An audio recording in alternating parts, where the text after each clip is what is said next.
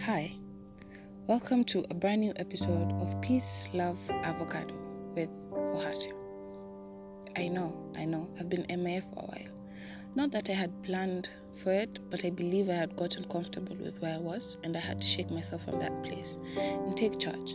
So here's to consistency, passion, in tackling topics, thoughts, and revelations that I'm finally opening myself up to discuss.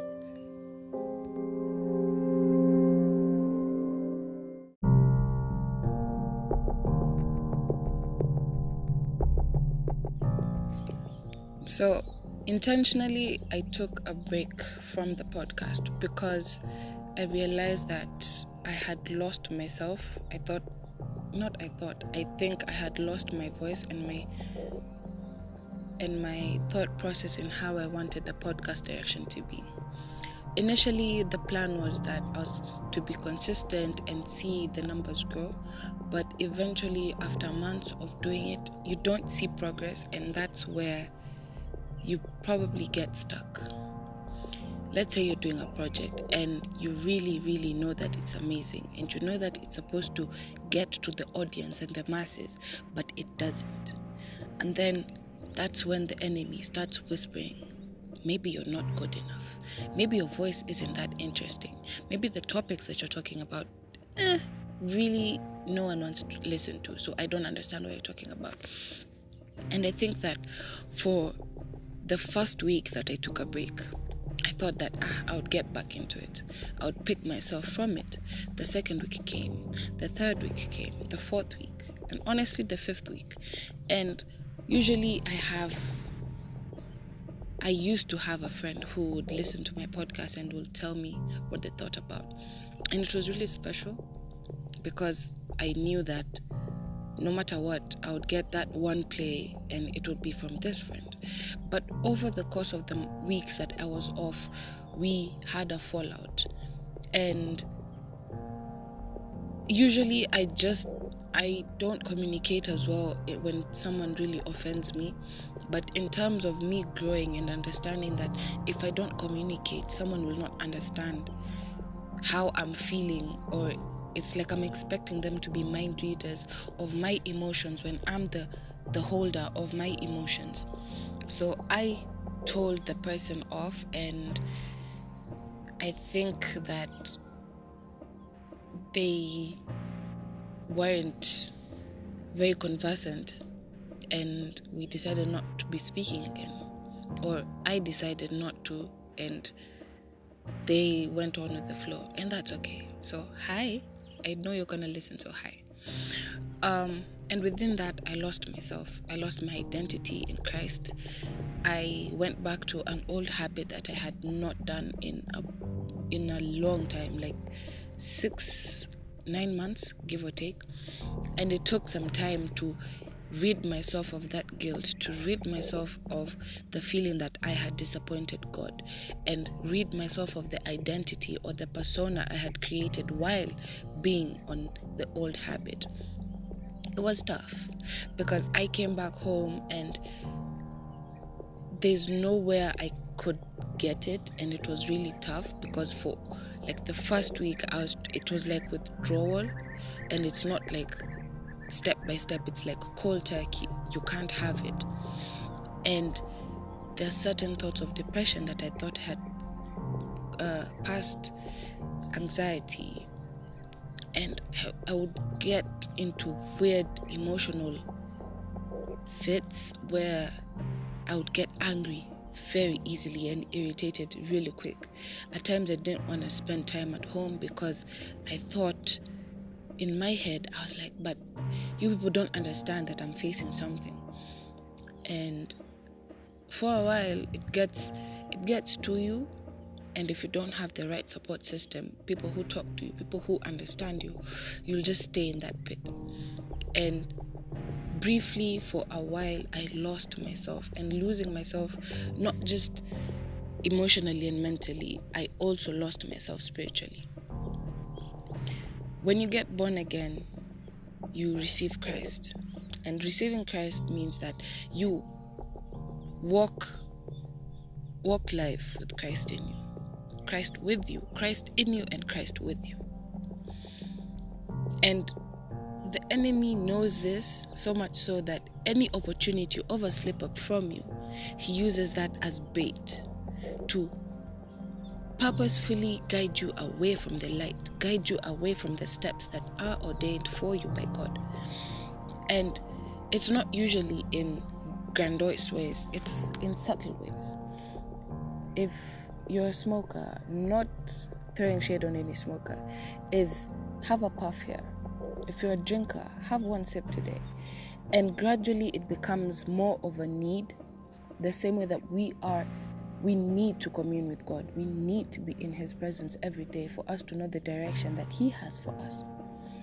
But the enemy just does his ways because it does say that the, the, the plans of the enemy are to to steal, kill, and destroy. And he just doesn't steal your like he doesn't just steal small things from you. It starts small, but it ends up being big. It starts off with a little stumble here, a little fumble here, and then eventually you're full blown back into it. And then once you're back into it, it takes time, it takes persistence, it takes it's a journey before you get back to who you were. And at that point, when you're trying to get back to who you were in Christ or to the person that you are supposed to be in Christ, we mm-hmm. usually think that we are so far off that God wouldn't be able to love us as we are. But one thing that I've come to know about God is that His mercy is on you every day. He's not gonna look at you and say, "Man, hey, wait, you've you've done this before," you know. Like I expected more from you. He's not human, and that's the beauty of it. That's the beauty and love of God, and that we like. If you like, if you ever get to grasp that, if you if you ever get to just understand that he is not human that is gonna judge you or criticize you or talk down against you. He's always gonna be for you and with you.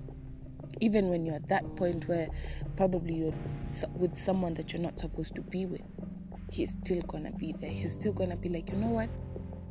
I still love you. I still want you to come back to me because with me, I'm able to guide you to where you're supposed to be. And that's the beauty of it. If you're smoking and probably you had stopped for a while and you go back to smoking, it's not like with every puff, he's just like, ah, you're disappointing me. It's more of like, I love you. I want you to come back. I need you to come back. I am the one you need. You don't need that smoke. You don't need to feel that high for you to understand that everything that is happening is going to be eventually for your good. I lost my identity. And with my identity came with a series of everything. I felt lost. I felt like I didn't want to do the podcast anymore because the plays aren't as much, the audience isn't as much. You know how you plan, and I put plan in quotations, that by the end of the year I'm going to have like 500 listens or 100 downloads or like an audience where I'm able to interact and I felt like my podcast wasn't doing anything. So I wanted to quit. I wanted to stop.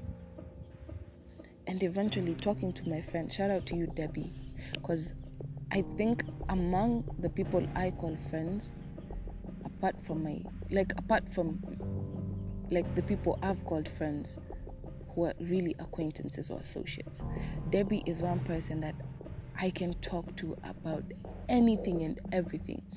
And she can do the same with me without any judgment, without any criticism, without any pes- pessimism. She just listens. Not she doesn't hear me, but she listens to me. She's able to understand the why I did a certain thing, why I'm in a, such a place, and I'm able to do that for her.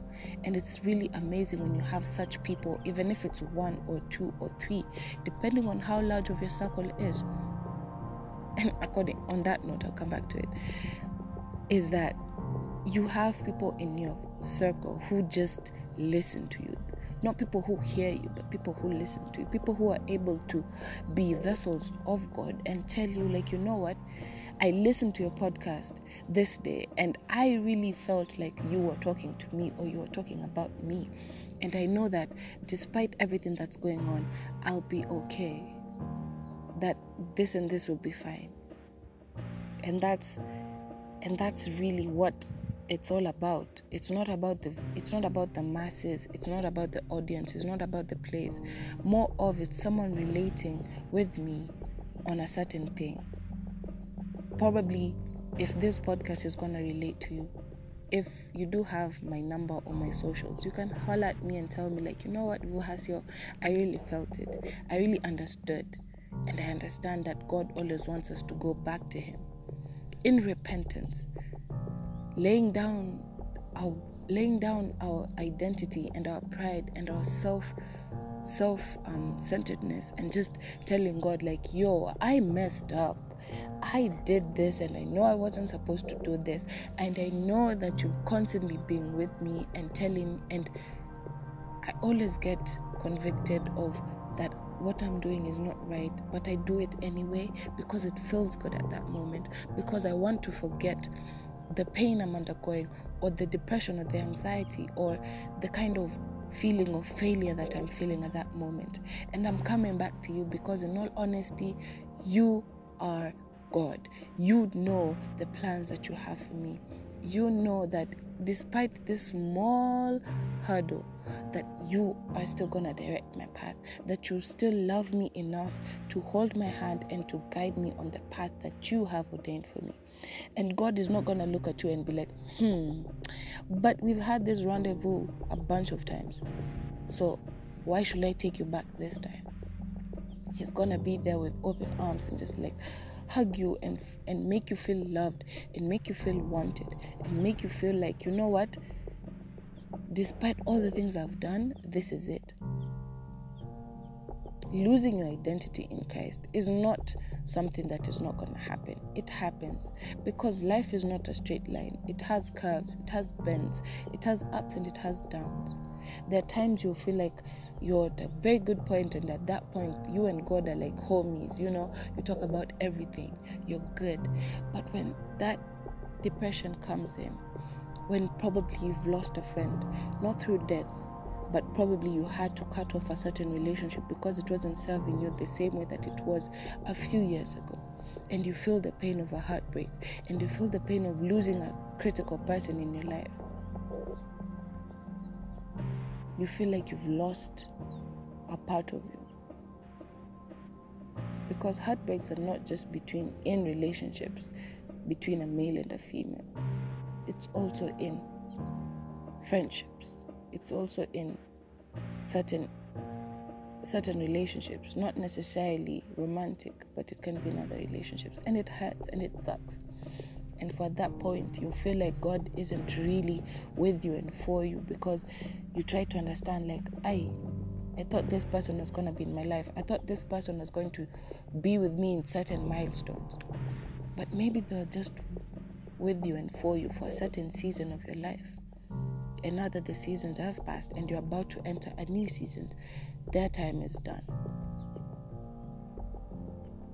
To back to what I was going to come back to circle to. Um, there's a certain prophet, Prophet Lovy Longomba. If you know you're an old kid, the Longombas, the Longomba twins. Um, Prophet Lovy is now a preacher, and there's a certain um, sermon he was talking about, and he said that don't have a circle of friends, have a straight line so that you can see everyone where they are. And I think that's something you should take into consideration among your friends because you might realize that the people you're calling friends might be just associates, and the people that you've been calling associates are really your friends. If you lose your identity in Christ, go back to God. Go back to Him wherever you are. If you're on your third bottle Tell Him to help you with it. If you're on your fifth blunt, just go back to Him. Thank you for listening to the podcast.